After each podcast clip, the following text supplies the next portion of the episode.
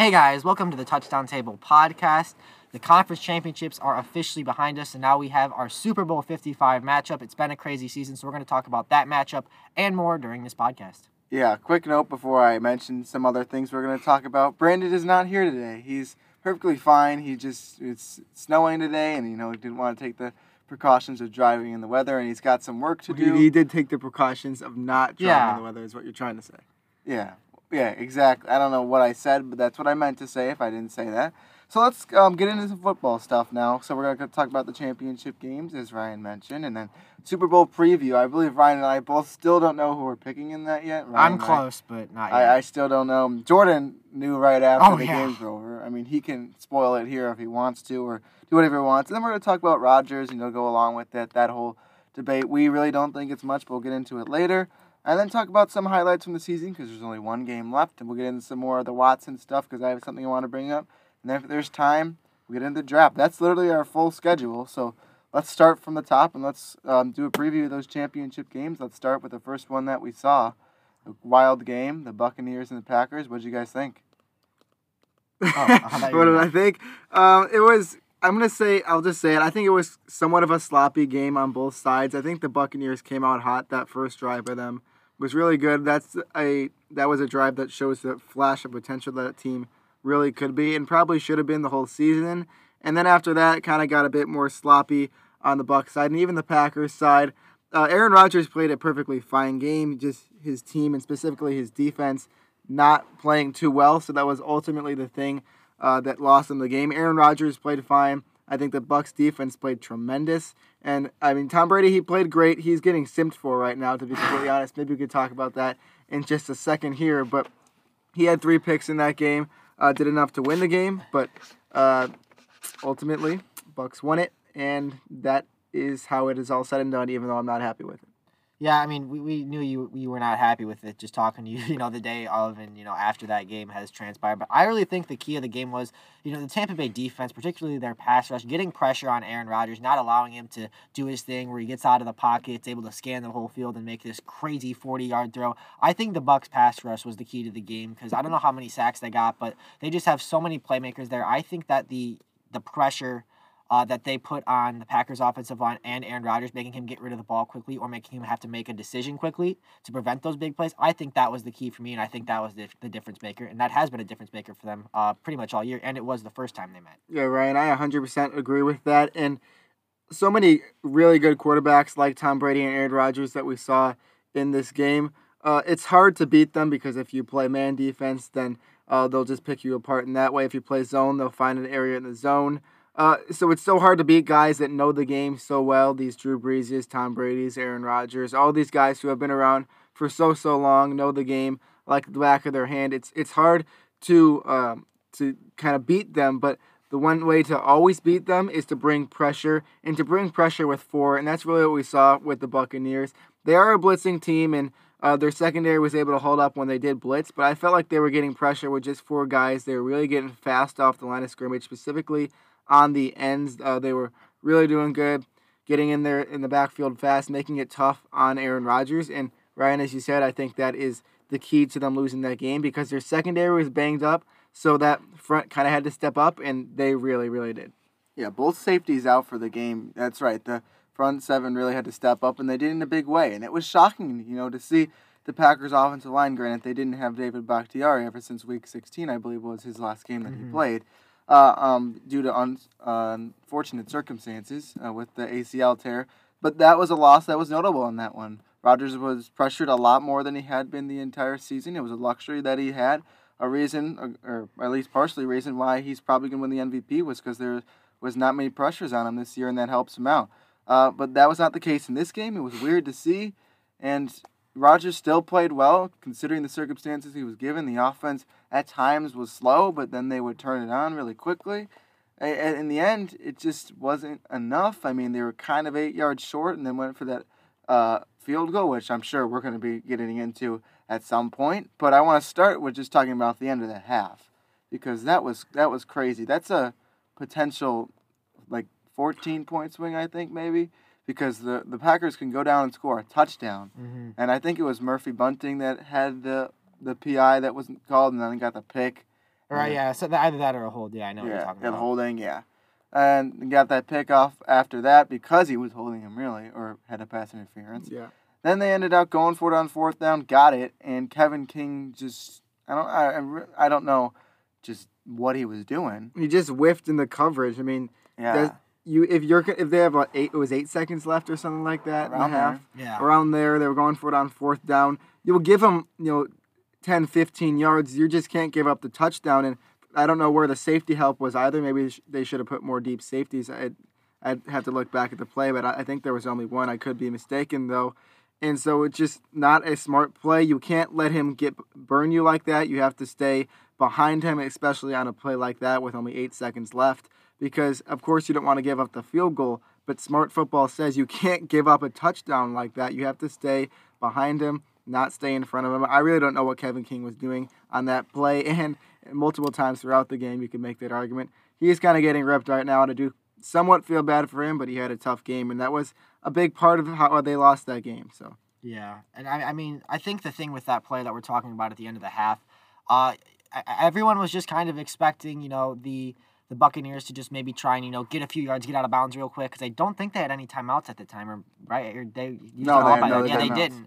And so I think that was, you know, why people thought, okay, you know, just a little five-yard out route, make it, you know, a little bit more of a manageable field goal attempt. Like, I, I did not see that coming, but granted, you still have to have your defense ready for anything. And, you know, like, Scotty Miller, give him credit, ran a nice route, beat the coverage, although the coverage wasn't great to begin with. And, you know, it's not only, like, on the scoreboard how it changed the game, it's, like, momentum-wise how it changed the game. You know, fourteen to ten one-score game versus twenty-one to ten going into the locker room, that is a big difference on the scoreboard, but also just like in the kind of morale, the vibe in the locker room. And then early in the second half, you know, the, the fumble that's cashed in for a touchdown, then it's twenty-eight ten.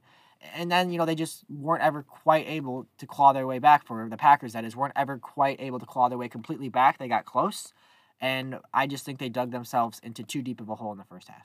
They didn't. That's funny that you were mentioning, you know, the, you were breaking down the play. And that's basically what Bruce Arians said. He was on the Rich Eisen show, I think today, or Tuesday, as we were making this, and he was talking to Rich, you know, breaking down what their thought process was on the play. And they said, you know what, the defense probably thinks we're just going to run a five-yard out route, so let, let's just take advantage of it and see if we can hit something here. And it worked. Mm-hmm. And, I mean, that's due to Byron Leftwich and Bruce Arians being aggressive. We know Bruce Arians, no risk it, no biscuit, no exception with that play. But it's also due to stupidity on Mike Pettin's part. Because, sure, if they get five yards, they're on the stretch of field goal range with about three seconds left. You can give them five yards, and if they go towards the middle, the half's going to run out. I mean, I, I, I think you got to have people playing back on them. Give them a couple yards, you know. They're really, even if they get five, they're going to be on the fringe of field goal range. It just didn't make much sense to me. Packers fans have not been happy with Patton for the past couple of years, and this might be the, the last chance for him, and, you know, mistake that they're not going to get back, and ultimately a mistake that costed them the game. Yeah, and a defense you could see in that type of a situation is maybe you put two corners five, ten yards off uh, off the line of scrimmage. Oh, crap. Sorry, we're watching a hockey game and the opposing team just scored. Uh, but you put two corners five, ten yards off the line of scrimmage uh, towards the sideline to prevent against a five or ten yard sideline route, so you can try to tackle them and bounce. Then you drop the rest of the secondary people more deep just to stop anything deep, and if they go over the middle, then they're just going to run out of time since they have no timeouts. That's really the smartest defense to run. And like I said, I would need to go back and look at the play, but I think it was just a pretty typical defense in a very not typical uh, game scenario. So I do feel like there, there should have been a better call. Now, of course, as Ryan said as well, uh, the execution needed to be a lot better, because I don't think Pettin's call was, Kevin, you just stand there, let him run past you. I don't think that's what he told him.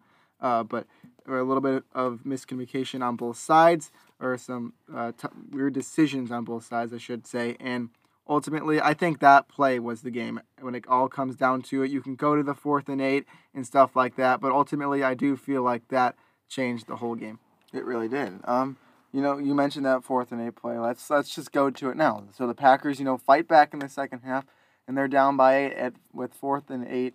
Um, and they need to get the touchdown and the two-point conversion to tie it. Matt LaFleur decides to kick the field goal and hope for the best later on, and it doesn't uh, work out. But first off, before we get into that, I did think of this. Brandon, if you're listening back to this podcast, Uh, we never even mentioned this to you about the Packers. Um, if you didn't know, that was Brandon's favorite team. So we feel for you, man. And um, sorry, another N F C Championship loss.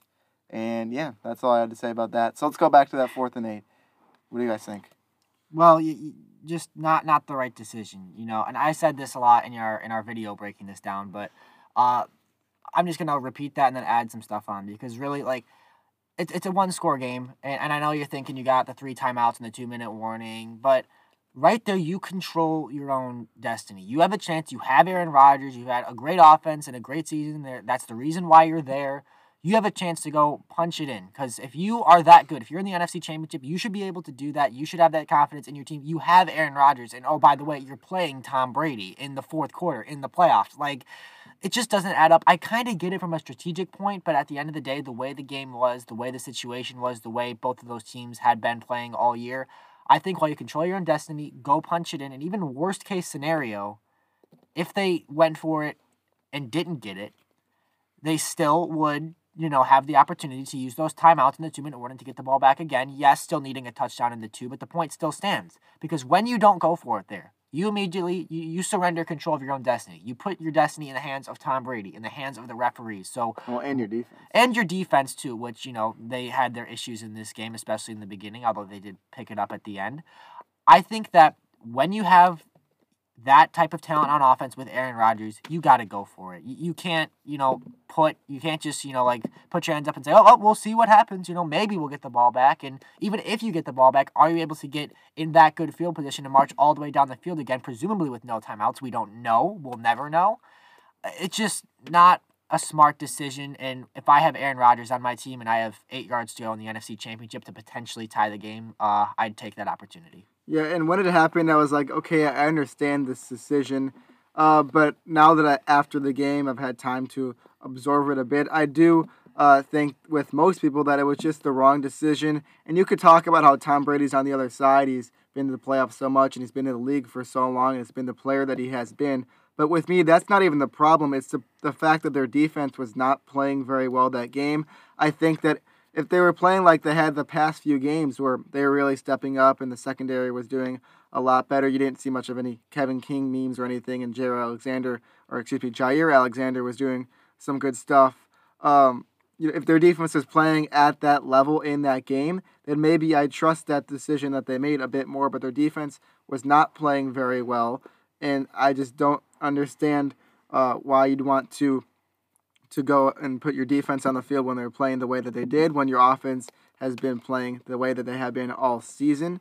Uh, now, also with Tom Brady, you can make the argument that uh, he was not playing very good down the stretch. He threw, I think, three picks in the second half, and or maybe it wasn't all in the second half, but three picks in the game for sure.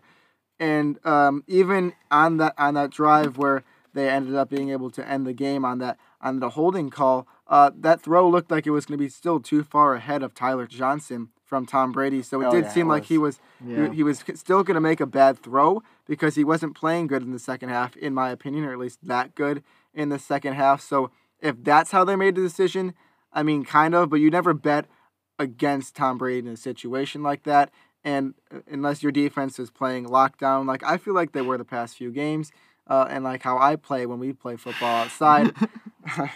But yeah, just because of all those reasons, and I think specifically the defensive reason, uh, I just don't think it is the smartest call in that situation. Now, I'm not calling for anyone's heads or anything at this point, but uh, I'm just saying it is a decision that uh, definitely could have switched the game, and it ultimately uh, lost in the game. It's easy to sit here now and say that's a terrible decision because it didn't work. But if it does work, you know, that's the best decision ever, you know. What what a gutsy call by Matt LaFleur, and he trusts his defense, and it works out. But that's not the case, and we sit here and we say, you know, that was the worst call ever. And, you know, but, but even if, even if it did work, trust your defense in that game? I think not. That's just yeah. my opinion. But I don't know. I mean, I agree with you guys. I think they should have gone for it. But I was iffy in the moment when they kicked the field goal. I I think I literally went out loud. Eh, like, yeah. okay, I I get it, but you have Aaron like, Rodgers. That's the that's, thing. Yeah, no, I just and you're right there. Yeah, that yeah. wouldn't be what. But I be fair, they had a lot of they had a few throws into into the end zone, and they all failed. So maybe their confidence at that point was a bit down because maybe they just didn't feel like they could find a play that would for sure work, but I mean, with Aaron Rodgers, any play could work. So. Well, then who says you, you find it the next drive then? Like, what, like, you know, like, and then... The, well, just the next in that drive, specific like, yeah. spot. Like, a, a, I mean, even though they're the best red zone team, they definitely should have a play that gets them eight yards and scoring yeah. a touchdown. It definitely should be a thing that they're able to do, but they failed in the first three plays of doing it. So, I don't know, maybe that confidence in the, in the play calling was was an issue. I don't know. We weren't there. Anyways, it's as Tyler said, we could sit here and talk about it all day. The decision was made. Packers are not in. It's the Bucs.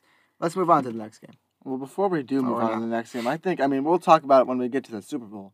But it's worth mentioning, this is Brady's tenth Super Bowl. That's insane. That's insane. And this is something that I've been talking about, I don't know if I, I think I mentioned it on the podcast before, talking about this GOAT talk. And I've said it's between Rodgers and Brady to me. And I was thinking back on it, and I'm kind of adopting this idea from Chris Sims because he said it as well. I do think that Tom Brady is the GOAT. Because of the legacy and the Super Bowls that he's gotten to and leading his teams. And he just his, his team always seems to find a way to win, even when he's not playing his best. Mm-hmm. It just seems like a Tom Brady effect, you know? Yeah. That makes him to the greatest of all time to me. But I don't know if he's the most talented player I've ever seen throughout his entire career. Just because, you know, the run kind of stuff isn't there. And he's so good, incredibly good, and he has been throughout his entire career. But I don't, I don't think I can sit here and say...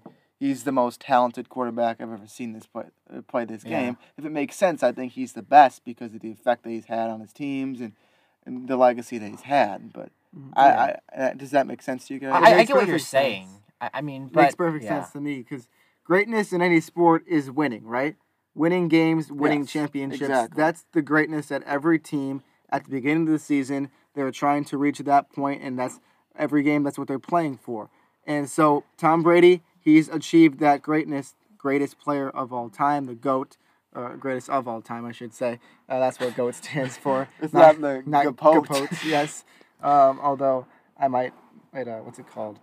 Um, when you trademark, I might trademark uh, Gapote uh, at some point. I don't think point. that's a good idea. No. Yeah, but that. that that argument definitely does make sense because. There have been times, like right now, where I feel Brady is still struggling in his career. Of course, he's forty-three, so I wouldn't expect him to be in his prime at forty-three. But I do feel like talent-wise, Aaron Rodgers, uh, you can make the argument that he has had a more complete talented career uh, than Tom Brady. But it's I think it's still close in that regard, too. So yeah, I mean, I, I really don't know. I mean, like, Tom Brady's been, you know, playing the N F L since before I was born, so it's kind of hard to say. But I just think...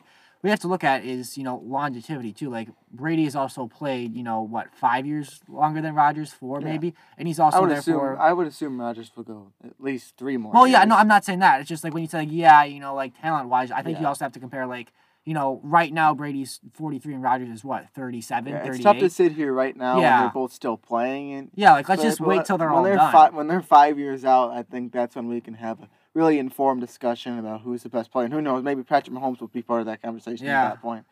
Going Wouldn't for his second surprised. Super Bowl, which um, I guess we can get into right now.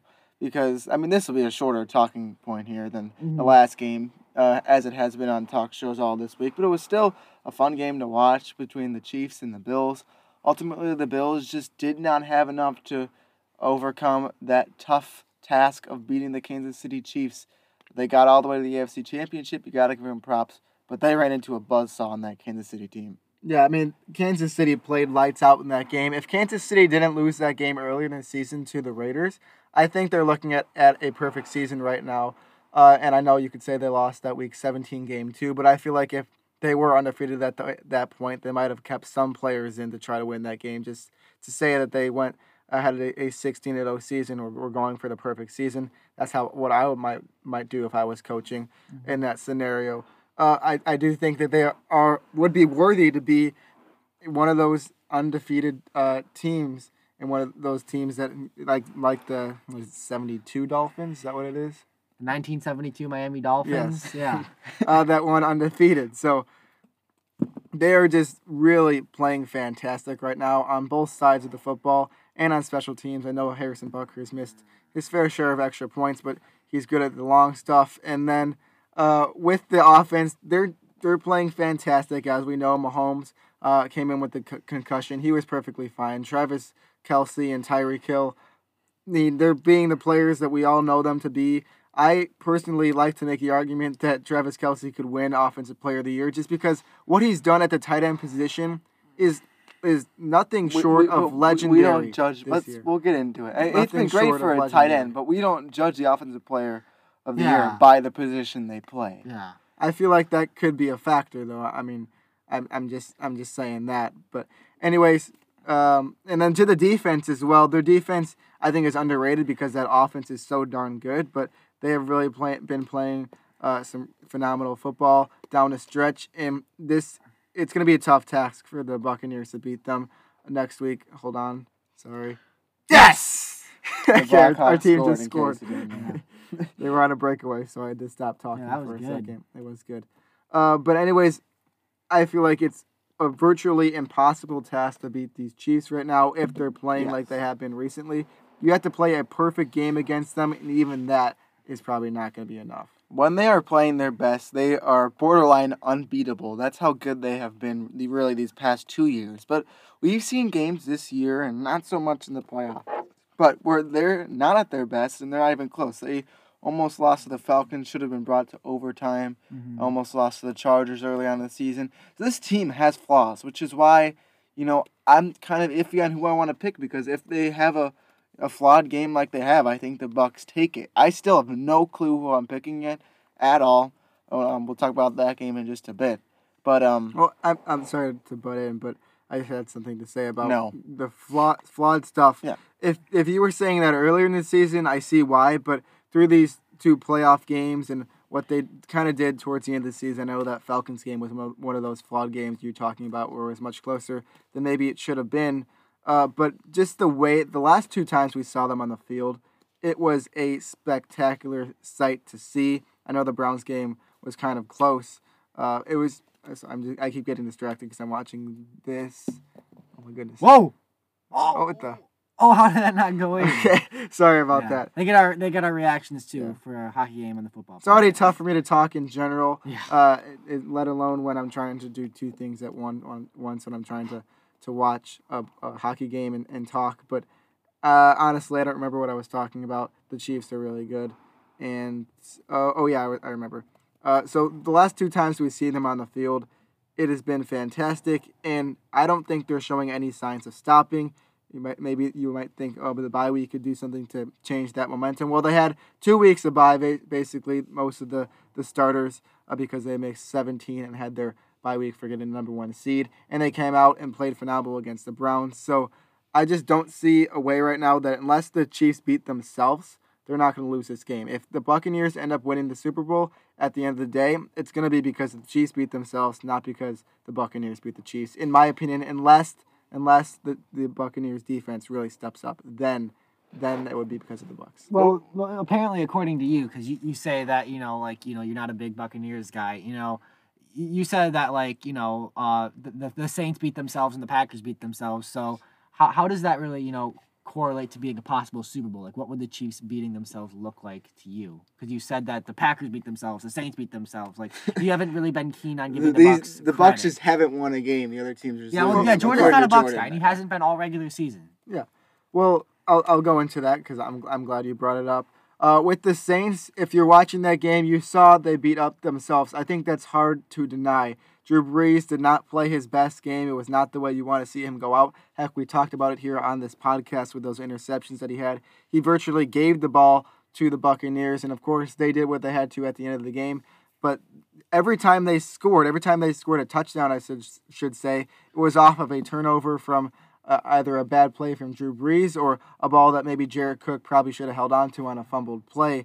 Uh, so that is how the Saints beat themselves in that game. And the Packers' defense kind of beat themselves, uh, and specifically it was more of, of Kevin King. And just like I talked about, that last play, a stupid mistake by the defense. That's how a team beats themselves. And then with with the, the Chiefs, the way they beat themselves is kind of just like making some some bad mistakes at some point, and of course they can they can step up like we saw with Mecole Hardman. That's one of the mistakes you might think that they make, mm-hmm. um, like because he had, if you weren't watching the game, Mecole Hardman, who was the punt returner, he had a uh, muffed punt, and then the Bills ended up scoring a touchdown off of it, uh, and then they were still able to rally back into the game. But I just feel like the past two playoff games, the the Bucs, of course, they played great. They played well enough to win, but I do feel like the two teams they played kind of uh, beat themselves up in a bit. I don't think the Chiefs are going to do what those two teams did, even though I think it was a bit better with the Packers than with the Saints. So yeah. uh, if you have more questions, I'd be happy to clarify because it is a strong point that I have. Well, I'll just say this. I think that, you know, yes, you know, the Saints and the Packers made some mistakes, but I think the key was the Bucs took advantage of those mistakes. They cashed in on the turnovers. They, you know, they forced the fumbles. They just, you know, took advantage of the mistakes, and that's what you got to do in the playoff when you're playing good teams. The Bucs did that. I think that's why they won. So, I mean, I guess I kind of agree with you a little bit, maybe not to the extent, because I do think the Bucs deserve a lot of credit, being a wild card team, winning three road games. I don't care if it's limited capacity. I don't care if it's, you know, maybe not the best team in the first round. That that's still that's not something that's happened. Yeah, at least in our time of watching football, a wild card making it to the Super Bowl. I mean, I know the Giants did it that one time, but yeah. I, I don't. They think were it, they're really no wild card team. I, exactly, they were in a good division. You yeah. know, they're they're one game back of the Saints, and the Saints are the two yeah, seed. Technically, so they're slotted in. It, yeah, but they but, were they were division winning yeah. ass team this year. Clearly, clearly, well, yeah. conference winning team caliber wise. Yes. Um. So as we've mentioned, this is going to be a good game. It's Brady and Mahomes. It seems like the N F L's perfect matchup. You know what they would want. A lot of people predicted this one to happen. It's yeah. kind of a generic Super Bowl prediction. Ryan, what, what is this prediction? What is this Super Bowl prediction? What do you call it? Oh, I, I called it the bandwagon bowl. Yep. I mean, that that's truly what it is, because everyone with Brady going to the Bucs, yeah. you know, hops on that bandwagon, and with the Chiefs going to their second Super Bowl in a row, hopping on that bandwagon. So yeah. it does make sense to say that. Uh, ultimately, it's going to be a good game. I'm sure we'll talk about it Um, later on as the game gets closer, so we won't hit on it too much now. We still haven't made any predictions for that yet. Let's go back to Rodgers again, because we made a video on this, so we, we can cover that. We can briefly we can... touch it, but we didn't oh, talk okay. about like the after the game stuff and all of that whole debacle that went on. So Rodgers after the game said he was uncertain of his future. I'm not exactly quoting that, but it's something like that. And to us, at he the said ta- a lot of guys' futures are uncertain, yeah. myself included. Yeah. And he was right, and he clarified this later on. We'll get into it in a second. But he was right about that because he didn't know. They drafted Jordan Love, so he didn't know their intentions were to keep him. And now that's been clarified that I think their owner or their G M said, like, we're not stupid. We're not getting rid of Aaron Rodgers after mm-hmm. his M V P season. Rodgers said that he just wasn't really sure. He didn't mean that as, like, he's going to want out of Green Bay or anything. But I mean, then then you beg that question, really, which is what we should talk about here, because we know Rodgers most likely isn't leaving. It's not much of a conversation at this point, but I mean, should he want to leave, even though they got into two N F C championships in a row? They haven't built around him like other teams have, like the Buccaneers have, building around Brady and getting to the Super Bowl and overcoming that hump of the N F C championship. I didn't think it was building around Brady. I think it was just getting all the top guys there. Well, a lot of the top, a lot of guys were there already, but yeah. anytime a, a big free agent was out there, they basically signed them. So it wasn't necessarily about around Brady and his skill sets. The Buccaneers did it in somewhat of a different way, just getting all the best available players to go there. Um, I feel like it's a bit different than what you're saying that they should do with Rodgers. Now, they did that, they did that with Rodgers. If Rodgers had all these weapons, if he got Antonio Brown during the season, or, or Leonard Fournette went there, what other guys missing? Uh, Gronk was supposed to go there at the beginning of the season. And by the way, he's played better than I thought he would, so Um, shout out to him. If Rodgers had all those weapons, uh, I mean, I think he'd look even better than he already is right now. So, anyways, just had to say that. Mm-hmm.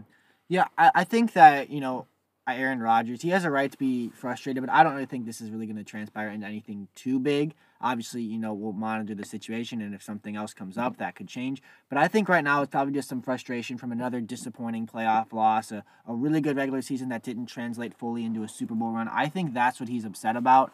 And, you know, that that's rightfully so. You know, it's okay to, you know, be upset and be disappointed with, you know, the outcome of the season. So I think that's what he's saying. I do expect him, and we all expect him, I think, to be back in a Packers uniform next year.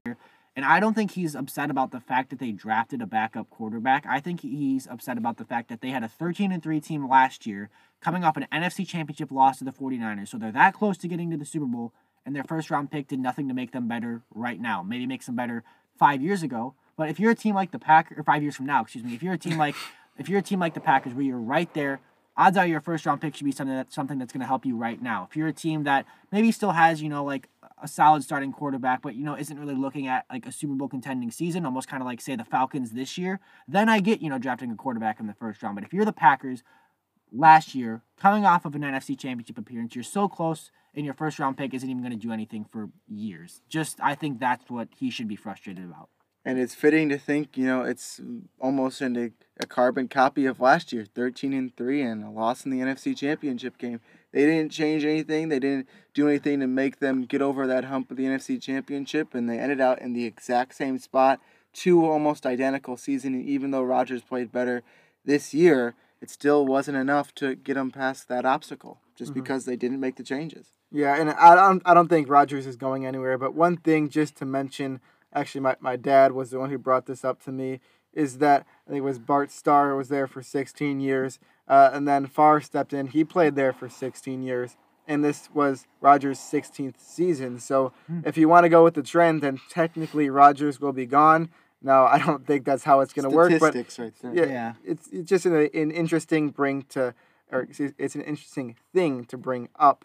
Uh, although I don't feel like that's going to happen. But you know what? Sometimes there are weird things that happen like that in sports, and that's the the beauty of it sometimes. So, all right, uh, we had a beautiful season. We got one more game left, so we just kind of want to talk about some season highlights. If it's a personal highlight for you, or just one really good play or game that you remember, and just to bring it back up, and we can have a moment of reminiscing right now.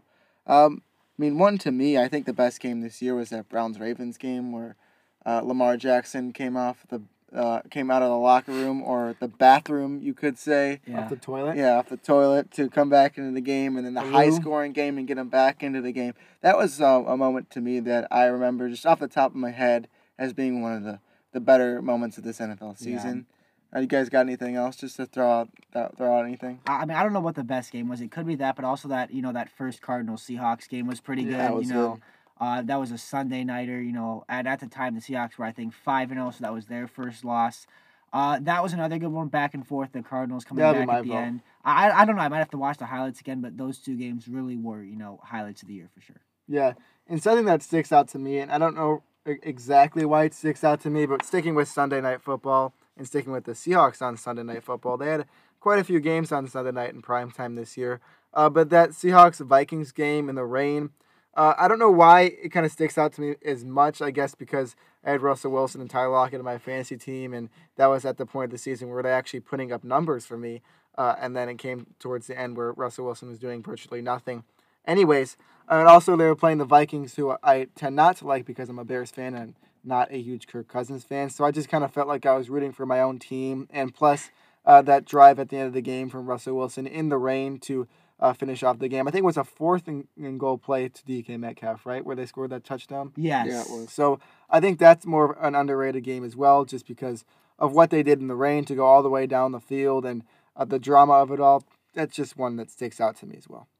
Yeah, and personally for me, the Bears-Bucks game on that Thursday night was one that I'm going to remember, mainly because now the Bucs are in the Super Bowl, so we could say as Bears fans, our team beat the N F C champions. I mean, one and oh against them this year.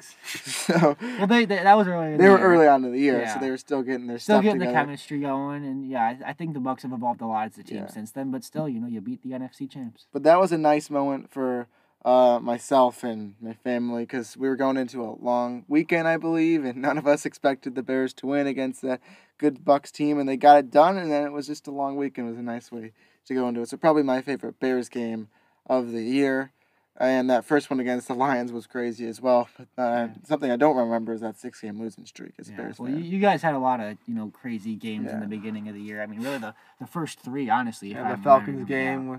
what could be thrown in there too with the the switch to Nick Foles in the second yeah. half and that big comeback. We had quite a few interesting games as Bears fans. Uh, but let's just go off of games for a second. Are there any specific plays that stood out to you this year? Ooh, I gotta think about this one. Yeah, that's a tough one. There's players that stand mm-hmm. out to me. Um, well, I'll I'll just say say a biased play that sticks out to me. Week one, Thursday night, uh, Chiefs and Texans. Clyde Edwards-Helaire oh, had a big yes. run. Uh, if you don't know, uh, for uh, you probably haven't been watching our channel, but I'm a huge Clyde Edwards-Helaire guy. I loved him coming out of the draft, and I think that he's done some good things with the Chiefs. He had a good run in that game, so that was just an exciting moment. I was at my uncle's house in Wisconsin watching that game. Uh, so that's just one play that, for some reason, well, not for some reason, for obvious reasons, sticks out to me. Probably not to anyone else, but Uh, I just something that, that I remember. Yeah, yeah. Not Ryan. Well, yeah, I, I mean, I Chiefs just, fans well, had, had so many other good plays, though. So. Yeah, that's true. That's like routine to them. But I honestly yeah. just want to bring it back to that game. You know, just how good it felt, and it's not. It doesn't even have to do much with the fact that it was my team, the Texans, playing, and it's just the fact, you know, be you know in school that day, just wake up that morning, just know we got a football game today. It was such a refreshing feeling. We're only going to do that one more time this year. Yeah, and, and that's sad too. But just to have that feeling on that September day, and just to you know get home from school, I remember the day vividly. You know, throw my jersey on, you know, turn on the T V, watch the pregame, see some fans in the stands. It really was just a refreshing feeling. And even though my team lost, it was honestly just so good to have football back in the moment, and just seeing you know our. our favorite players and Watson and Mahomes and just, you know, hearing, you know, Al and Chris again. It was just so refreshing, and it was uh, something that we've been, you know, lucky enough to, you know, have back in our lives over the uh, past uh, several months. And you know what else we got back after that game? We got some quality memes with the the, the face mask from Andy Reid. Oh, yes. Uh, yeah. That was Gotta a, love N F L a pretty memes. funny a pretty funny thing that I feel like has somewhat been forgotten. Now Andy Reid's got a beak as a mask. Yeah. Now, so that one deserves to be a meme. Yeah. It does too, deserve right? to be a meme. Every too. time they go to... turn the camera on. I can't think. I can't. I don't know how his players like look at him seriously. His players and staff. I mean, he yeah. he looks like a bird, and then and then the, his mouthpiece or whatever where he talks to is tucked into it weirdly, so there's like a weird indent on it too. I don't know, it's just it's a weird looking mask, but you gotta love Andy Reid, and his team has been doing some good stuff. We already talked about them, but. Uh, just love to bring back the memes as well. Any other good memes while we're on it? Of course, there were all those D K memes. I got one. Yeah, yeah the D K memes. So and it's, it's actually it's kind of you know back to the previous question of you know a play that we remember yeah. very well, and you're gonna know exactly what I'm talking about as soon as I start. So it was uh, Cowboys Rams Week One Sunday Night Football. I'm going against Jordan in fantasy football, and this was one of the craziest, if not the craziest, fantasy game I'd ever been a part of. So I'm up by fractions of a point going down the stretch, and the Cowboys are trying to drive down the field and tie the game. And uh, Jordan has Michael Gallup, and I'm up by, again, fractions of a point. And they throw that big pass downfield, probably fifty yards to Gallup. Uh, would have put him over one hundred yards and very well could have won Jordan the game. And it was called back due to a bad pass interference call, and that, you know, template of that call became a meme, and that was just a shocking moment. And it was I, more for just us too. It wasn't like a whole like Instagram or yeah, I guess not. Stuff. But yeah, we had some we, we, we had some fun with that yeah. one. I think I still have some saved. We could look at those later. But yeah, that was just a crazy fantasy moment. And uh, you know, although I do say you know even if you know uh, Gallup caught that pass there, I also had Greg Zuerlein. So maybe he kicks the field goal, goes into overtime. Then who knows what happens? But that was just a crazy moment. Thinking I lost and seeing the flag, and then remembering pass interference was no longer reviewable. It was a, a special moment, and. Uh, Very intense way to start my fantasy season. Yeah, you're right, Ryan. It was a crazy moment, and yeah. uh, it was it was not a highlight moment for me. Yeah. Um, it was it was a tough moment in my fantasy football season. By the way, shout out to Tyler who won our fantasy football yes. league this year. So second time gotta in three give him years. Credit where credit is due. Didn't even have to mention. Even though technically, I mean, we have time in this podcast. Let's go into it. So Tyler, in the semifinal game, uh, you were playing against James Conner.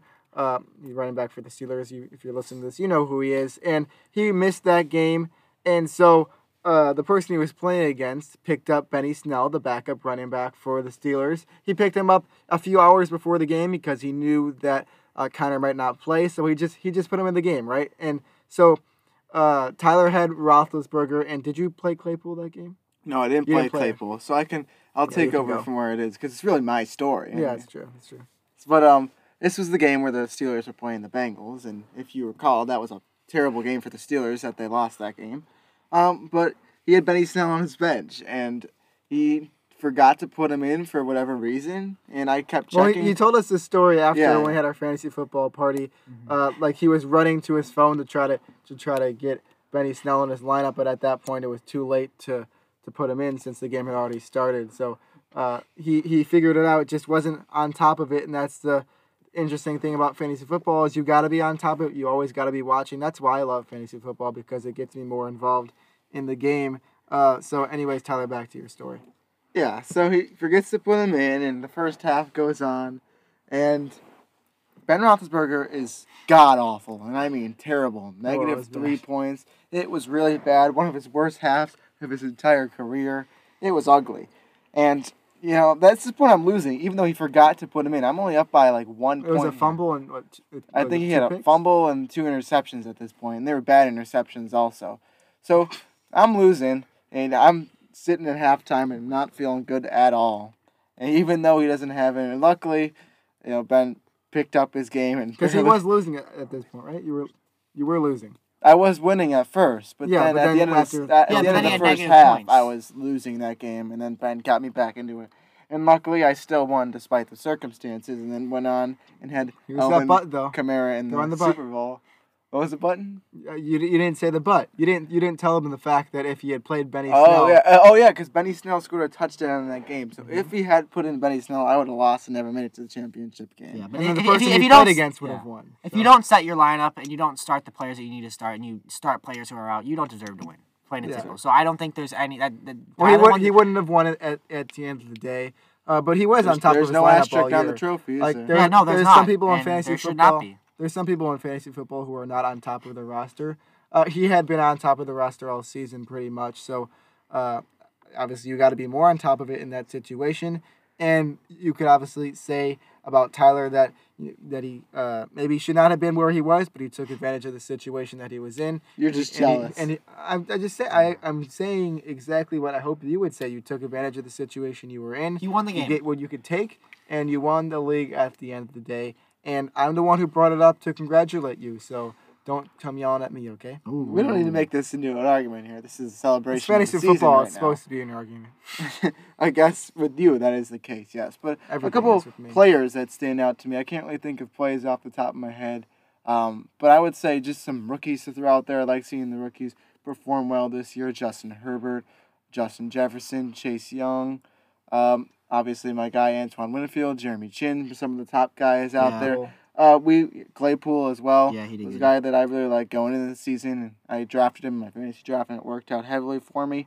Uh, I just like the rookies just because I you know, watched them so much in college and scouted them, and they they played well for the most part, the ones that I expected to. Um, so it was cool to watch that. And then, obviously, Rodgers probably going to win the M V P. Derrick yeah. Henry got two thousand yards this year. That's incredible. A couple other guys, Travis Kelce, Jordan talked about for the tight end position, one of the best years we've seen in a long time.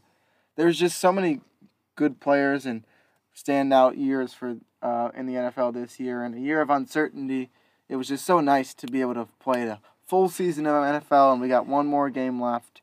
And it's going to be sad when well, we watched that Super Bowl and we were, we were watching that it's celebration. It's always so bittersweet. Yeah, yeah. It's such a weird feeling. It is. Because you're, you're happy, you know, oh, yeah, this team just won the Super Bowl. What a great year. And then you're like, oh, we don't got football for the next, what, fifth, no, twenty Sundays at least? I don't so, know. I don't know. I can't Some, I don't know what it is. But Weeks, it's, you mean you said days?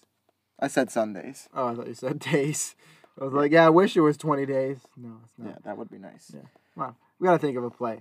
Um, the Ayuk play where he had that hurdle, that was a good play. I think that one. was on yeah. Sunday Night Football as well. There yeah, was, was a, against the, the Browns Eagles. play with yes. um, Peoples-Jones, I think, had a good touchdown. Oh, at the end of the Bengals game, are you talking about? Yeah, that was a good game. The I second think, Bengals right? game. Yeah. yeah, the second Bengals game. Let's see. Um, there was... I'm, I'm just, there wasn't like one... really wild play that sticks We talked out. about the D K Metcalf. Yeah, that, I think that's, that's the that's the one. Well, obviously, obviously, you know, we can't forget, you know, the Hail Murray. That was. Oh yeah, yeah, that's that is a yeah. really good point. I forgot about that for a second. I think that and the, I guess D K Metcalf could be the two play plays of the year. Uh, certainly the two biggest plays mm-hmm. of the year. It's always fun to look back on the great year that we had, and I know we've said it in these past few videos, but it's really getting towards the end of the stretch here, so. It's been a fantastic season, uh, and a season that, as Tyler said, we did not know what was going to happen. A lot of uncertainties. Shout out to the N F L again for what they were able to do, getting this situation together. Some teams that had some uh, breakout with with COVID, they handled it greatly. Uh, the season went completely smoothly. We have one more game to go. Mm-hmm. So shout out to the N F L. Uh, thank God that we got we got this season because for the three of us, and I'm sure Brandon, if Brandon was here, he, be the same for him. Mm-hmm. We love football. Uh, we live and breathe it, and without it, it would be a boring uh, start of the school year, I guess, oh, and, yeah. and run to where we are right now. So um, it's not over yet, but it's been fantastic. Shout out to the N F L, and uh, let's let's get the Super Bowl coming when it rolls around. So, yep. But let's let's continue on with this podcast because we got uh, one more topic I know Tyler wants to talk about. Yeah, so there's, I mean, we could talk about draft season later on. I wrote it down in case we have time, but this has been a good podcast so far. So I just wanted to bring up the Watson with the Jets stuff. It seems like he's favoring the Jets right now. First of all, and then the why? Dolphins. Yeah, exactly. Why? Like, I mean, what what makes them so much better than us right now? Like, besides management, like roster yeah. wise, like I mean, yeah. even management. He's, yeah, he we said how to Adam Gase. Yeah, that's true. He said he After wanted he to go there. Losing season with the Dolphins. He said he wanted to go there because Robert Saleh was there now. And, you know, he's a defensive coach. Yeah. Yeah, I, I, I know. I, we might end up hiring your, his first choice anyway in Bieniemy. Yeah. We probably will. I, I don't get it either, guys. But I mean, that's that's what he wants. I mean, I guess if he went there, maybe other free agents would be like, hey, let's go there too. Yeah, kind of like the Tom Brady Brady yeah, maybe they could get that sort of thing going. But if you have a chance to go whatever team you want, why would you go to the Jets, who were two and fourteen yeah. last year? You're you're complaining about a four and twelve team, and then you want to go to a two and fourteen team. Yeah. Just doesn't make much sense to me. But Maybe also on the other side of it, this is something also to throw out there. Would the Jets even, of course you want to get that quarterback, but with the rebuilding team, let's say they don't have, they they can't get all those free agents, and um, Watson is out there, but you got to give up two first round picks mm-hmm. at the very least, I yeah. would think, to go out and get him. For a team that needs to rebuild, and you're probably going to have to have more than just those two first-round picks. Oh, it's, yeah. it's risky. I know you're getting your quarterback, but we always say you got to build around your quarterback as well. And they don't have much right now. They haven't built around Darnold at all. Mm-hmm. I think it's a better strategy for them to just build around the quarterback they got there, see what they have, and if you know they end out poorly again, eventually get another quarterback. But you got to give Darnold a chance, I think. And I, if I'm the Jets, it's tempting, but from a roster standpoint, you got to realize if you get Watson, you're missing out on a lot of other players that could help your team. And and I know we haven't seen much from Darnold, but what has he had a chance to show us, really? Yeah. I mean, his line hasn't been good. His receivers haven't been good. His running backs haven't been great. The defense hasn't been very good either. I mean, it's it's been a train wreck the entire time poor Sam Darnold has been there. But I think you just got to build around him and give him a chance. What do you guys think? Well, Ryan, I might be taking the words exactly out of mouth because this is something that you've been pushing and I've jumped on board with, is that the Jets are not one quarterback away and they're not one player away mm-hmm. from being a probably playoff team, let alone a Super Bowl team. There needs to be a long rebuilding or a somewhat long rebuilding process with this team on a lot of different uh, phases of the ball. They need more wide receiver. They need maybe a bit wide receiver help, maybe some line help, uh, definitely some defensive help, uh, maybe try to get a tight end in there. Uh, so there's a lot of things that this team still needs to work on. And, of course, it's tempting to try to get Deshaun Watson. But as Tyler said, if they get Deshaun Watson, they basically have no draft capital. And so then now with Deshaun Watson, you know, you might get five wins in a season, and it's still not going to be very good, and you just lost some picks from it as well. So Uh, I, I do agree with that rationale that they're not in a win-now mode. If you're in a win-now mode, you trade for Deshaun Watson. If you're not in a win-now mode, you don't trade for Deshaun Watson. That's why I think teams maybe like the 49ers could trade for Watson or try to get Stafford during the offseason because they are in this win-now mode where they're able to spend money and maybe some capital to get some guys uh, because their defense is so good. The Jets are nowhere close to being one of those teams, so it just doesn't make sense to me why they would try and get Watson. The Dolphins mm-hmm. makes more sense because yeah. they're, like you said, you know, a team that's a is probably just a too. quarterback away. Yeah. But they have a good quarterback, and he's in his rookie year. We haven't seen much from Tua Tagovailoa yet. I think it will jump, but it was yeah. it was not uh, what I was hoping to see, to be completely honest, from Tua. Yeah, yeah. And that's that's probably a lot of people's opinions right now. That's Dolphins fans, and I'm sure even players have come out and said it. They have, actually. You know, it just hasn't been Who? as... As they have, it's anonymous, which is kind of dumb because apparently Actually, players on the Dolphins. Yeah, I yeah. saw that too. Uh, but I mean, you shouldn't be t- back talking your quarterback like that just in his rookie year in general. But I think for the Dolphins, if you're if you have a chance to get Deshaun Watson to trade away your rookie that you don't know about yet, and you want the proven commodity, you know that he's going to be part of the trade. I don't see why you wouldn't do it. But it, once again, it's just if you you got to be sure that you're. One quarterback, if you get Deshaun Watson, you will be in contention for a Super Bowl. And I think they could be close to that. They got to make some moves in free agency also. But it's another one where I, I go, eh, I don't know, because Tua might end up being good as well. And then you just wasted two first-round draft picks to, you know, get another quarterback, even though Deshaun Watson has been a whole nother level of good, especially compared to Tua so far. Mm-hmm. I don't think for the Texans, if Watson really does not want to stay, I don't think that would be a terrible move because – they can get some capital from the Dolphins because they have they need capital. capital. Yeah, and that's something, as Ryan knows more than uh, a lot of people, that's something that they really need. So I don't think it would be terrible. Now, I, I could ask you this question, Ryan. I don't think you want Tua to be your, your franchise quarterback. Is that what what you like? Would you be okay with that? Not ideally, but if there's a boatload of first-round picks and maybe some other players that come in with it, maybe, because the Deshaun Watson trade would require just that. And again, if, if Watson, you know, like, has to leave and he requests a trade and he wants out, I mean, there's really nothing, not much the Texans could do, because if he's not going to play for your organization, he's he, he's not going to play. And obviously, of course, I want to see him stay. Uh, you know, that's my preference, as it is, you know, pretty much every Texans fan's preference. But if he does request a trade, I think the Dolphins could make sense as a poten- potential trade destination because, you know, they went ten and six this year. They have more of an established culture. They have the high draft capital to make it to make uh, a good move. Maybe throw Tua in there as well. I would assume they would if that deal was done. The Texans could just get their pick back. That's yeah, essentially, that Dolphins. That's what it would be. And the Dolphins, I think, makes more sense if they, you know, really don't like what they saw from Tua and they just, you know, really feel that they're an elite quarterback away from Super Bowl contention, which honestly, who knows? They could be. They've taken a lot of nice steps forward with their young core and with Brian Flores as the coach over the past few years. So I wouldn't think that'd be a horrible move for the Dolphins. But just to take it back to the Jets for a second, like, if you're Deshaun Watson and you go to the Jets, odds are you're going to be doing the same thing that you did in Houston, which was carry a, a bad team and, you know, be the only reason they don't not win a game. So, I mean, at the end of the day, Watson has the no trade, you know, thing in his contract, no trade, and no trade clause. He can he can waive it for whatever team he wants, so he has some leverage there. So we'll see what he does. It's kind of what it's kind of um conflicting. You know, like one day you'll see this, one day you'll see this. Like every day, I feel like my worry level about this Watson about the Watson thing changes.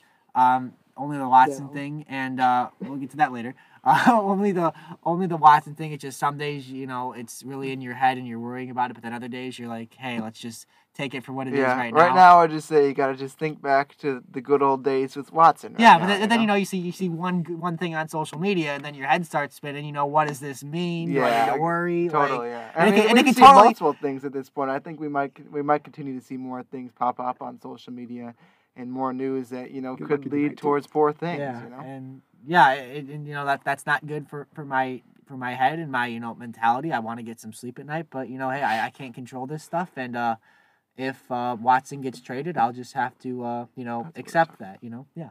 All right, so that's really where we want to conclude it. I think that's a great way to conclude this podcast.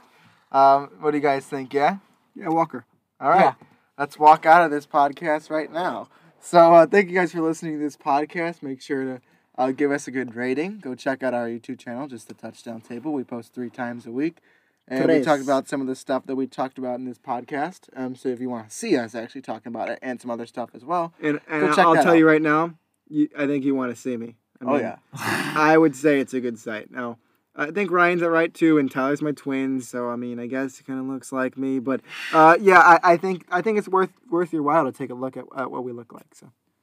Okay. And you can find Brandon in the archives, too. He's in some videos, so. Yeah, you got to oh, go yeah. searching for him if yeah. you want to find him.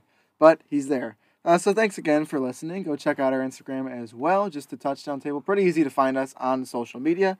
That's all we got to say in this podcast. No cast, no spaces. The Touchdown Table on Instagram. Yeah. That's right. And with that, we will see you guys later. See, see ya. ya.